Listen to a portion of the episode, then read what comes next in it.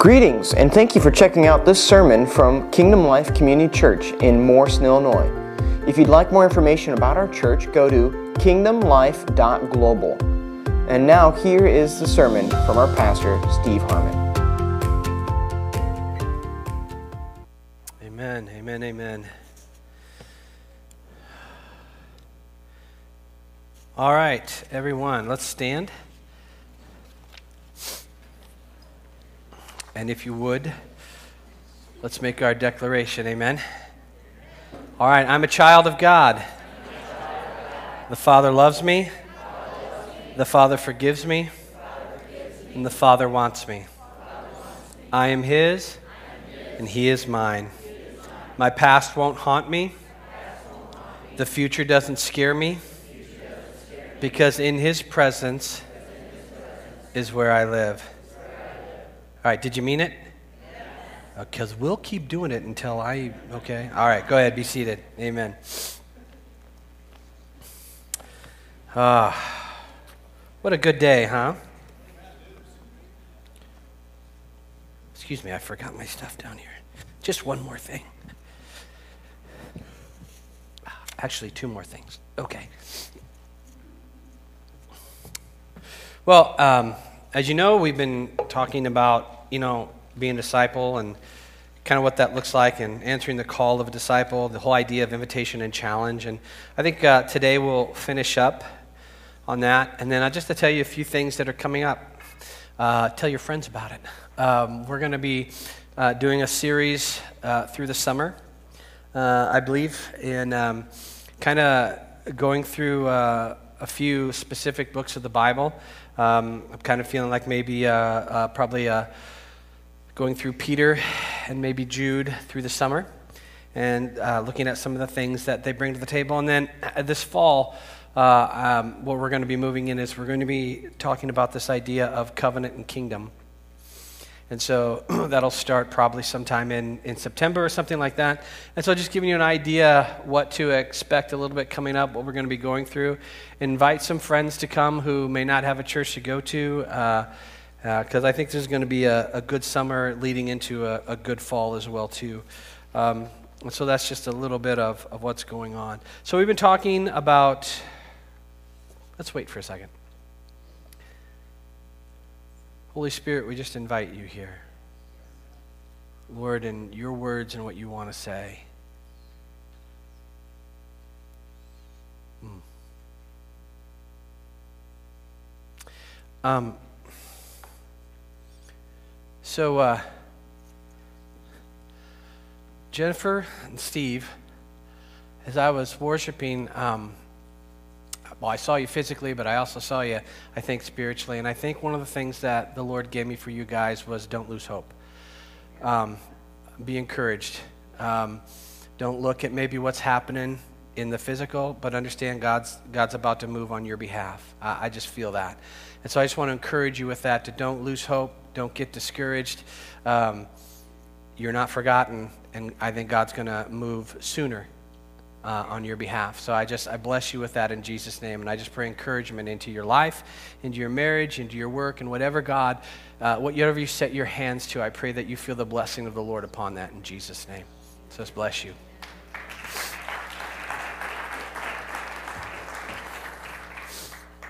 Mm. Uh, I'm also feeling this, uh, hearing the word vision, and um, uh, it, what's coming to my mind is maybe you've had some vision about something that God has is stirring in your hearts, but it's it feels like unattainable. Is that somebody? Just raise your hand. Let me know. Okay, one, two, three, four, five, six, seven. I see those hands. you know, I feel feeling like an altar call. Okay, yes, awesome. That's good. I got them. I got them. Got them. Okay, so. Um, Faith is sometimes spelled risk. We, it feels like risk on our end, but it's really it's just walking out what God has spoken or the dreams that He's given you in your life. And so there will be some times when your vision will cause criticism, maybe, in, in other people. Don't allow that criticism of them and maybe their lack of vision to affect what God is depositing into your heart. Okay? God has not called us to be normal. I'm sorry. God has called us to be people who live and walk by faith and sometimes just jump right off, okay? Um, that doesn't mean reckless in the sense of not getting counsel or not refining what the vision is, but it means that once, once it's there, you, I've got it, people. I've got vision. Um, I've got vision that if I shared it with you, it would scare you to death. It scares me to death. But the reality of it is, it's, it's not something that's going to be accomplished in your own strength and your own might. It's something that God has given you, that God is going to perform in and through you. Okay, so we trust in His Word, we trust in His Spirit, and so, and we're moving in His timing. Nothing can stop you. Okay? Amen. So allow that vision to continue. Uh, anybody online that, that's watching, you're included in that as well, too.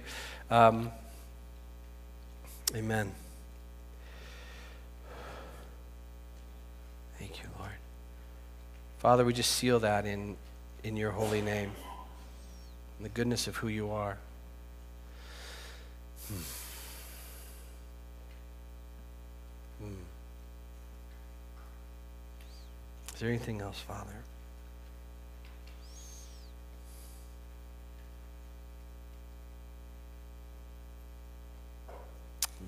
Okay. If you open your Bibles to uh, Luke chapter 18, verse 18, we're, we're going to look at some different things here, uh, uh, jump around a little bit on this idea of discipleship. And uh, I think I put them in order for you. I hope I did. All right, so when you're talking about, you know, discipleship, right, you're talking about following him. And, and, and, a little bit in the past, we talk about there's this idea of invitation and challenge where, where Jesus says, like in Mark chapter 1, he comes by the disciples, he says, follow me, right? There's the invitation. And the challenge is, is I will, and I will make you fishers of men because they were fishers of fish, right? So he's like, Come follow me, and I will make you fishers of men. So there's always an invitation and, and a challenge that comes into following Jesus. You know, I, I'm not going to stay the same as what I was before I accepted the invitation. So the invitation is to come, and, and the challenge is, is, to, is to change, right? Now, that's not all, you know, it's not like you got to hurry up and change. It's like I've, I've got to be willing and ready to let the Lord do what he wants to do in my life. And it's not always easy. I get that. It sounds good in theory. It's hard in working itself out. And, you know, I'm, I'm 51 years old. You know, I've, I've, I've been in church more in my life than I've been out of church. And so um, I, it, it, it doesn't get necessarily easier in the sense of it, it's, there's a place that you get to and you arrive to, but it gets easier when you've, you, when you've started this pattern of trusting and walking in the Lord. Amen? Yeah? Some of you probably have a testimony of, of, of the beginning and the middle, and now you've been with the Lord for a few years. And so, what should be developing in your lifestyle is more of, well, I'm, I'm recognizing what He's saying, and I'm going to go and I'm going to do what He asked me to do, right? Or I'm going to I, I'm, I want to I, I wanna just be his servant. I, I want to be his son. I want to be his friend, right? And, and in that is the idea of, of knowing his voice, hearing his voice, and following his voice, right? Um, so we have here uh, the idea of this invitation to challenge, but here comes something with the rich young ruler that I, I just want to read to you. It says, uh, 18, 18 of Luke, he says, And a ruler asked him, Good teacher, what must I do to inherit eternal life? And Jesus said to him, Why do you call me good? No one is good except God alone. You know the commandments do not commit adultery, do not murder, do not steal, do not bear false witness, honor your father and your mother. And he said, All these I have kept from my youth. when Jesus heard this, he said to them, The one thing you still lack sell all that you have, distribute to the poor, and I will give you treasure in heaven. Come, follow me. When he heard these things, he became very sad, for he's extremely rich. And Jesus, seeing that he had become sad, said, How difficult it is for those who have wealth to inherit the kingdom of God. For it is easier for a camel to go through the eye of a needle than for a rich person to enter the kingdom of God. And those who heard it said, Then who can be saved? But he said, What is impossible with man is possible with God. And Peter said, See, we have left our homes and followed you. And he said, Truly I say to you, there's no one who has left house or wife or brothers or parents or children for the sake of the kingdom of God who will not receive many times more, or other translations say a hundred times more, um, in this time and the age to come in eternal life. Let me work backwards here. So there's nothing that you can leave and walk away from on this earth that you won't receive a hundred times more now and in the age to come. It's not just the age to come. He says, What you lay down and walk away from, you will receive a hundred times or many times more now and in the age to come. That's some great multiplication right there. I mean, I'm not a math genius, but I see that and I'm thinking, that's some good stuff, right? There's some things that uh, what we God is telling us to lay down and, and walk away from. There are blessings that come that He describes as many times more or a hundred times more in this life and the life to come, which means that I cannot outgive Him. There's nothing that I can lay down that's too much that He doesn't recompense with me. And, and that's not a, can it be worldly things? Yeah, it can. But in reality, I, I think the majority of that lies in the closeness and the availability of closeness that comes when you've laid other things behind and you've come into his presence. Does that make sense? I mean, who, who doesn't want more of that? I mean, I, there's a lot of things the world can give me, right? They can give me fame, they can give me fortune. I don't have to worry about anything. The world can give me that, but it pales, it's nothing in comparison into walking in closeness with God, maybe like Adam in the cool of the day, pre fall. Yeah? Okay. So let's move a little closer. Let's, let's start at the beginning then. All right, so the ruler so, again, this guy's rich. He's following the commandments. So, there's a recognition that there is something more that he wants. That what he is looking for, he's not finding in the letter of the law. Now, we can, we can, we can go a lot of different places on this, because he says, you know, uh, these things I've kept since, since my birth. Okay, we can argue and say maybe he didn't really understand it, right? Because we know what Jesus said if you've done it in your heart, you really did it. But he's understanding from uh, uh, pre grace, so to speak, of Jesus that, you know, I've never physically done these things. I've, I've, I've tried to honor. So he's coming from a, a law kind of background and saying, listen, I've, I've done these things. But I, I'm not finding what I think I'm, I'm supposed to, to have in the midst of this right? I, I, I, haven't, I haven't done, I haven't done these things. But we know what Jesus says in Matthew chapter 5, you know. If you look at a woman with lust in your heart, then you've already done it. We understand that Jesus draws, draws us closer. He doesn't make it easier for us. He, he, he lets us know that sin runs a lot deeper uh, in the heart of a human. And so this guy is, I think, is, sometime, is somehow recognizing that what I've been doing is not enough. There, there's something more. And in other places in the Bible, Jesus says to him, like, oh, you wish to be perfect. Why? That even available? This idea of perfection, Jesus? It's like, you want more. So he says to him, Go and sell everything you have and give it to the poor. Well, wait a minute. Now we've got the challenge before the invitation. Because he says, Go sell everything, distribute to the poor, and then come follow me. What he's saying to him is, You can do the law, keep going, but you're, you're recognizing that there's something more. There, there's something in your life that is, there's a hole there that the things that you've been doing, what you've been latched onto, is not filling the hole inside of your life. And let me put it to you this way in, in, in the culture of today that we can understand. It's like there are way too many other lovers in your life. There are way too many other things that you love more than me. You want to be perfect, you got to break it off with these other lovers.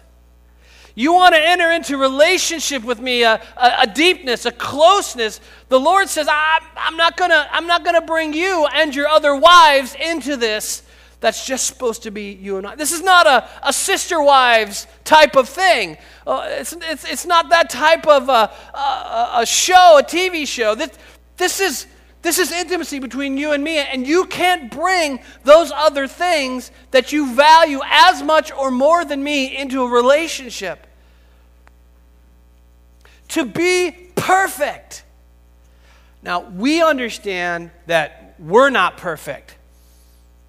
But he says to be perfect or to fill that thing that's longing inside of you, you got to let these other things go then you and I are going to abide. And then the Father is going to see you as he sees me. See, the Father sees me as perfect. I didn't know if you knew that. The Father sees me as a saint. I don't know if you knew that. Now, Dan has grown up with me since high school, and Dan knows that in this world, that's not true. But I'm not living as a citizen of this world anymore. I'm, li- I'm living as a citizen in the kingdom of heaven. And the Father sees me as perfected because of what Jesus has done. So, who are you going to believe and, and how are you going to walk? Are you going to walk and believe what you feel and what the world thinks about you? Or do you want to believe what the Father says about you?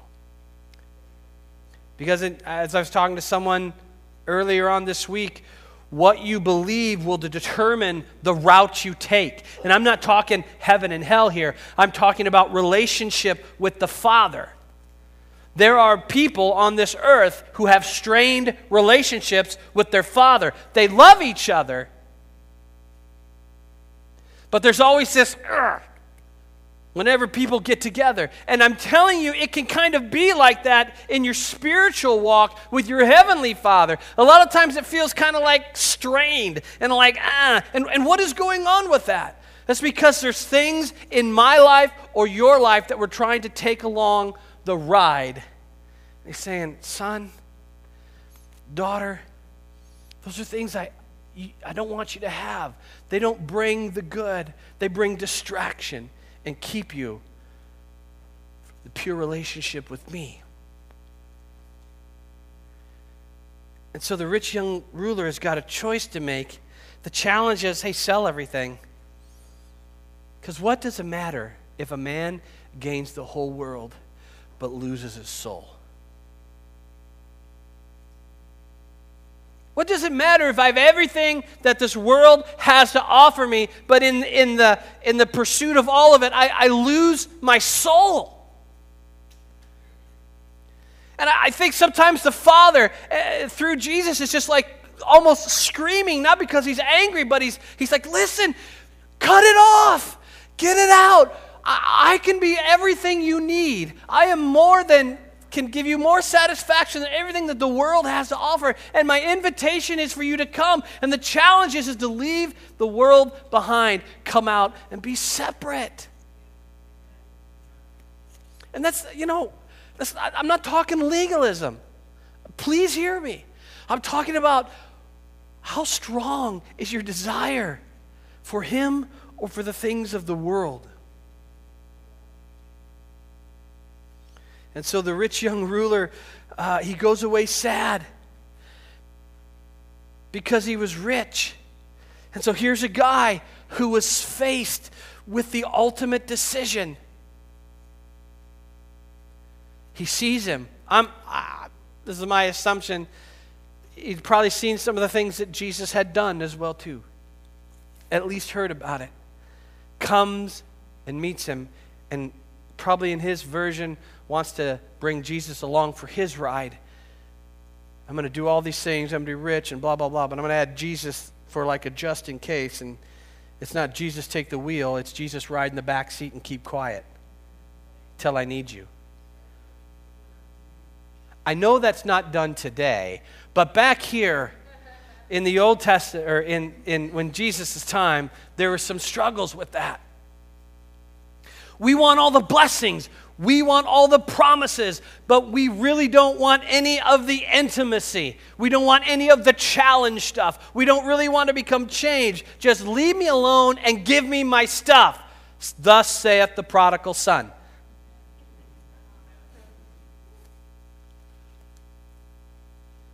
Been there, done that, checked the box, got the t shirt. You know?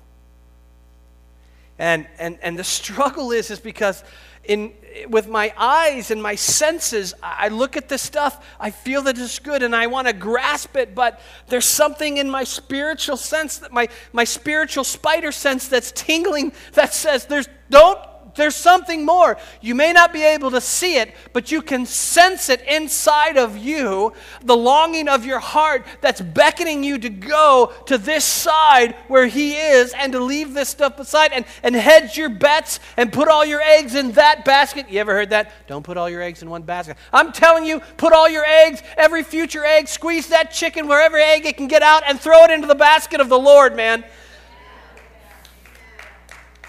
because it is good.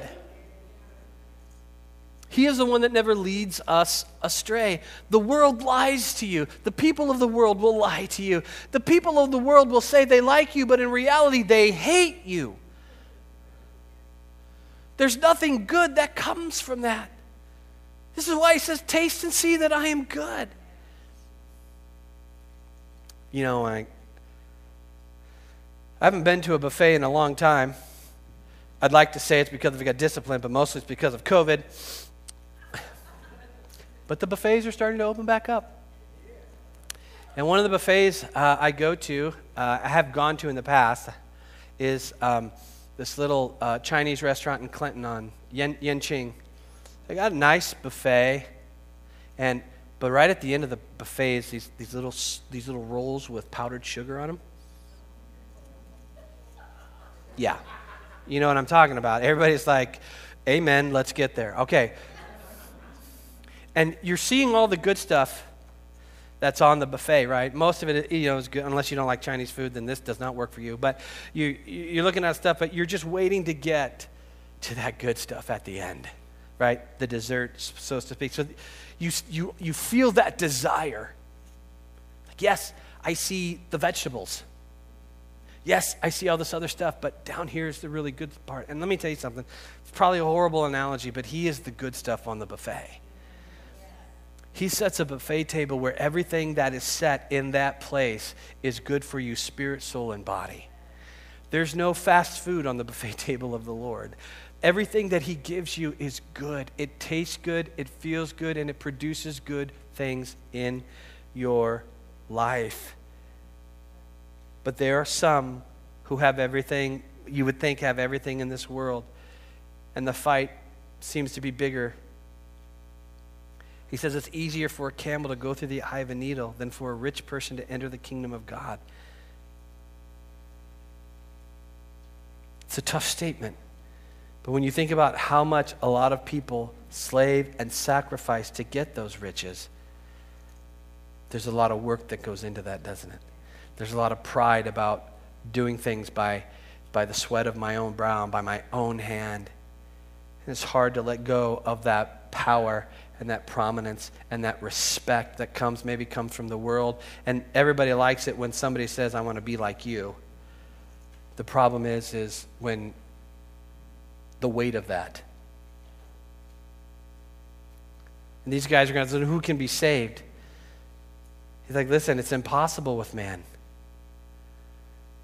hear me, it is impossible for you to become saved from this side of reality. From the earth, it is impossible for you to be saved. You can't do it. You're imperfect. You'll never please perfection, which is why perfection came. But with God, all things are possible. So God set in motion this idea of salvation that comes from His position, not your position. It comes from his position, came down to your position, and now those who are in him are seen through Christ as holy, as saints, as pure. And the Father desires to be with you. That's not something that's hard work. That's not something that whew, maybe in 20 years. That's something that is available now. If you look to John uh, chapter 12, starting in verse 1, um, so we've, we've got the rich, rich young ruler, right? In, in chapter 12, um, we have uh, something going on here. It's six days before Passover, and Jesus, uh, Jesus therefore came to Bethany where Lazarus was, whom Jesus had raised from the dead. They gave a dinner for him. Martha served, and Lazarus was one reclining with him at the table. Mary, therefore, uh, took a pound of expensive ointment made from pure nard and anointed his feet of Jesus, wiped his feet with hair with her hair. The house was filled with the fragrance of its perfume. But Judas, one of his disciples, who was about to betray him, why was this ointment not sold for 300 denarii and given to the poor? And he said, he said this not because he cared about the poor, but because he was a thief, and having charge of the money bag, he used to help himself to what was put into it. And Jesus said, Leave her alone, so that she may keep it for the day of my burial. For the poor you have with you always, but you do not always have me. Look at Luke um, 7, uh, 30, starting in verse 36. One of the Pharisees asked him to eat at his house, and we went to the Pharisee's house. He reclined at the table. Behold, a woman of the city who was a sinner. When she leaned, learned that he was reclining at a table in the Pharisee's house, brought an alabaster flask of ointment, and is standing there behind him, weeping. She began to wet his feet with her tears and wiped them with the hair of her head, kissed his feet, and anointed them with ointment. Now, when the Pharisee who invited him saw this, he said to himself, If this man were a prophet, he would have known who and what sort of woman this is who is touching him, for she is a sinner. So, by definition of the law, this woman is a sinner. Because she is a sinner, she cannot, by virtue of the law, come and be a part of anything holy.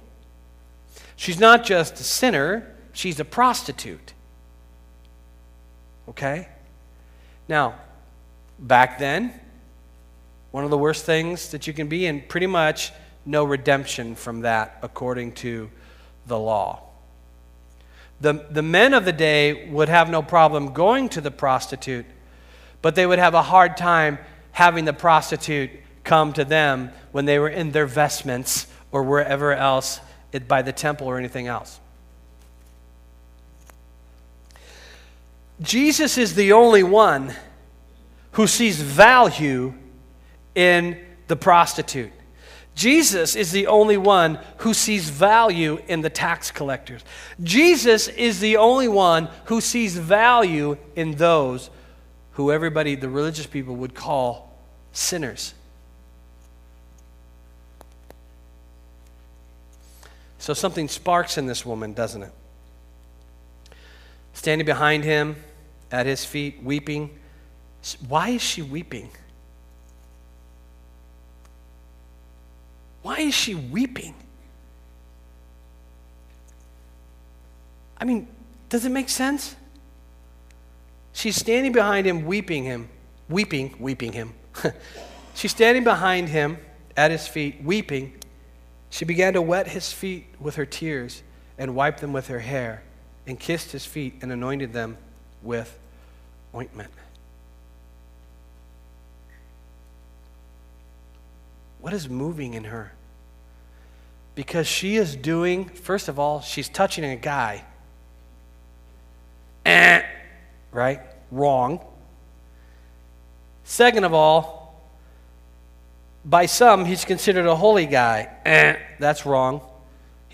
Don't touch a guy, and especially not a holy guy, right? And, and don't be involved in it around him. Listen, you're, you're lucky that he even walks by you in, in this culture, right? So keep your mouth shut and, and be lucky you're not getting stoned, right? But there's something that is working inside of her that knows that there's something different in him, that she recognizes in her heart, in her soul, that there's something in him that has sees value in her, something she's probably never, ever really had in her life. Maybe when she was little, maybe she had a father that maybe he was kind to her, maybe, maybe, but in this culture, probably not. And so she has no value. And so the only way she can she, can do anything to make any money, money whatsoever is to prostitute herself out. Listen, I, you know, we think how horrible that could be, but listen, you're a, you're a stone's throw away from doing the most imaginable thing, horrible things in your life when you see people you love suffer. We all like to take the high road. I will suffer for Jesus. But what happens when there's no food on your plate for your children? All of a sudden, it's like we got to do something.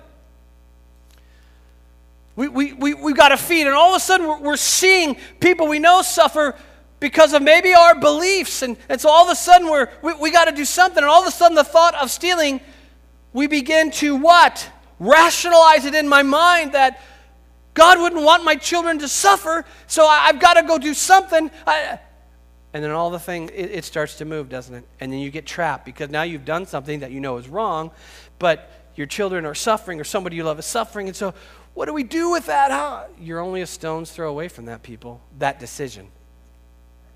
I'm not saying you'll, you'll always cave, but there's pressures out there that sometimes us in the first world don't understand. Third world, where the poverty is so beyond unbelief that people are doing anything they can just to survive. And if you're religious, you throw stones because you've never walked in those shoes. I hope that day never comes, but I don't know. So she's done things that have brought nothing but judgment on her as a, as a, as a woman in a culture that hated her anyway. The deck was already stacked against her because of her gender. And she's done things to either provide for herself or who knows what else. And Jesus doesn't excuse it. He's decided not to judge it.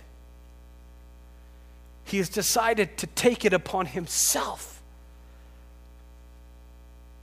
because of the value that he sees in her. And at this moment, she's weeping because it's probably the first time in her life that somebody, she's ever sensed that, especially from a man. There's nothing like erotic about this. There's nothing, it's just pure. He saw me, right?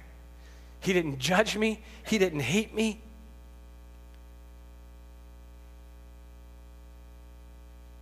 He loved me. And so she has this ointment, doesn't she? This very expensive ointment. Well, how did she get it? Why does she have it? Because she's a prostitute. And she at least wants to smell pretty. I mean, showers were not readily available in that day. Just being honest. So, a lot of the things they would do to cover the smell is, is not about so much bathing, but just spray on some ointment. Make yourself at least smell somewhat good. And there's, this is expensive stuff. This is her the livelihood of her old life. And she comes before him, and the only thing she can offer him is her life. She pours it out upon his feet. This stuff that would make her money in the world. She's like, There's no value in that old lifestyle. I will pour this out at your feet. Here is my life. As she's weeping, as she's wetting his feet with her tears, and she's with her hair. She's wiping it. I'm not so sure her hair would be cleaner than a towel, but it's all she's got. She's pouring it out. She's put all her eggs into that basket. She's poured out everything that could probably give her money. She's seen an invitation and she's accepted the challenge. And what might have brought her profit in the world, she was losing her soul with. Now she may not have a way to make money, but she's got wholeness. Maybe for the first time in her life. And by his standards, she's I know this may sound wrong, but she seems to have more value than those who invited him for dinner who were Pharisees. Because she's the only one that recognizes her need for him. Although all the others were like, yeah, well, seems pretty cool. Have him over for dinner. And we know this because, because he's like, he turns, um, he goes, Do you see this woman? I entered your house. You gave me no water for my feet, but she has wet my feet with her tears and wiped them with her hair. You gave me no kiss. But from the time I came in, she has not ceased to kiss my feet. He's like, You did not anoint my head with oil, but she has anointed my feet. Therefore, I tell you, her sins, which are many, numerous, all of them,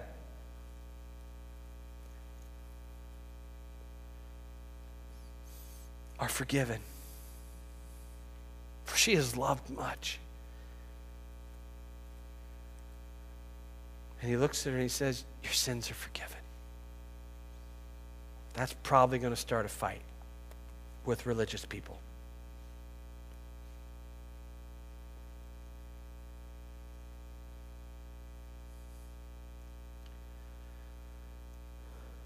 Another Mary in, in John chapter 12 anoints him as well too. We can't seem to get away from this anointing stuff, can we? We can't seem to get away from these, these people, these women that are, that are pouring everything out upon him. This extravagant thing that they have, that they give, that they could save for themselves, they could sell in times of, of, of need or, or whatever's going on, that they could keep back for a rainy day. But hear it you're keeping back something for a rainy day from the man who can calm the sea and the storms. And she's like, they're pouring this stuff out. My question to you is what have you offered him? What have you offered him? Like, well, I go to church. Amen. That's a doing. Lastly, uh, Luke 7. Oh, yes, excuse me, Luke uh, 10. Starting in 38. Now as, as they went on their way, Jesus entered a village, and a woman named Martha welcomed him into her house. And she is she had a sister named Mary who sat at the Lord's feet and listened to his teaching, but Martha was distracted with much serving. And she went up to him and said, Lord, do you not care that my sister has left me to serve alone? Tell her to help me. But the Lord answered, said, Martha, Martha. No. He's like, Martha. He doesn't say it twice, it's just, it's just loud. It's not Martha. It's Martha. Martha. You are anxious and troubled about many things. But one thing is necessary. And Mary has chosen the good portion, which will not be taken away from her. Sometimes we're unable to give because we're too anxious and we're too troubled about the things of this world. And I looked it up, and it's, it's, very, it's very interesting that anxious means, anxious, to be troubled with cares, or being cared or provided for. You, troubled, troubled. There's nothing super hidden in the Greek here. It just says, listen, you have anxiety and you're anxious, and you've got and you've got troubles on your mind. And and I don't know if anybody here's ever struggled with, but you think your doing is more important than your being. And so you're working so hard to make sure everybody gets served, but you're missing the most important thing. And I'm not going to take that away from her because of the anxieties and the troubles that you have. As a matter of fact, there's an invitation, Martha, for you as well to come be by my feet, but you're more concerned about doing. Been there? Done that?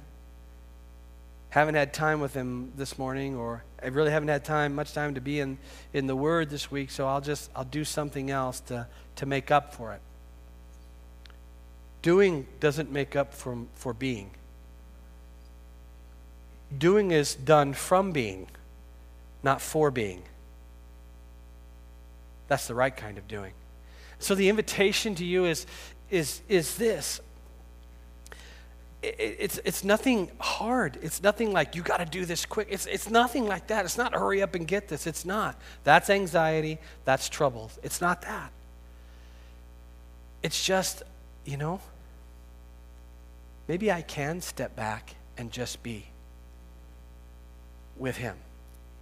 Maybe it's not hurry about and, and hurry up and, and do all these bunch of things to make Him happy. Maybe His happiness and His delight can be experienced from being with Him.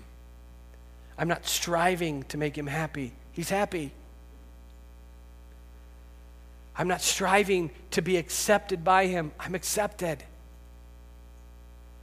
And the realization, of that comes when I stop striving for things that, that don't really matter. I, I, I kind of stop being a Martha. And listen, most of us can identify with Martha. There's a lot of things to do. We've got cookouts, we've got all these different kinds of things, we've got all this stuff going on at the church, and blah, blah, blah, and this, that, and the other. And, and where's the being in all of that? Where's the take where's the stopping? Like, listen, I'm, I'm just going to be his son or his daughter. And what he calls me to do from that time with him is what I'll do. But you know, you can't do everything.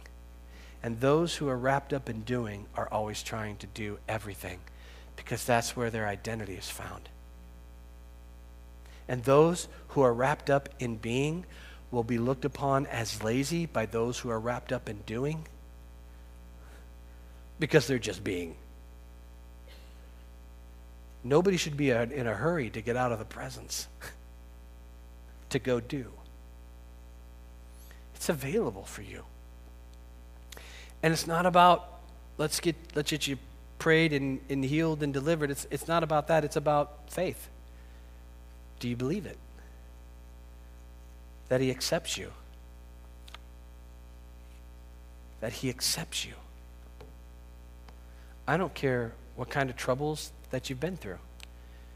Those troubles, that past life, has nothing and no place in the glory of who he is. There's nothing hidden about you that you've done that he doesn't know about. There's nothing hidden about what you're going to do that he doesn't know about. Yet he still extends the invitation to you to come and be. And be. Don't allow the thoughts of this world and the worries and the anxieties and all that stuff to keep you from just being with him. Amen.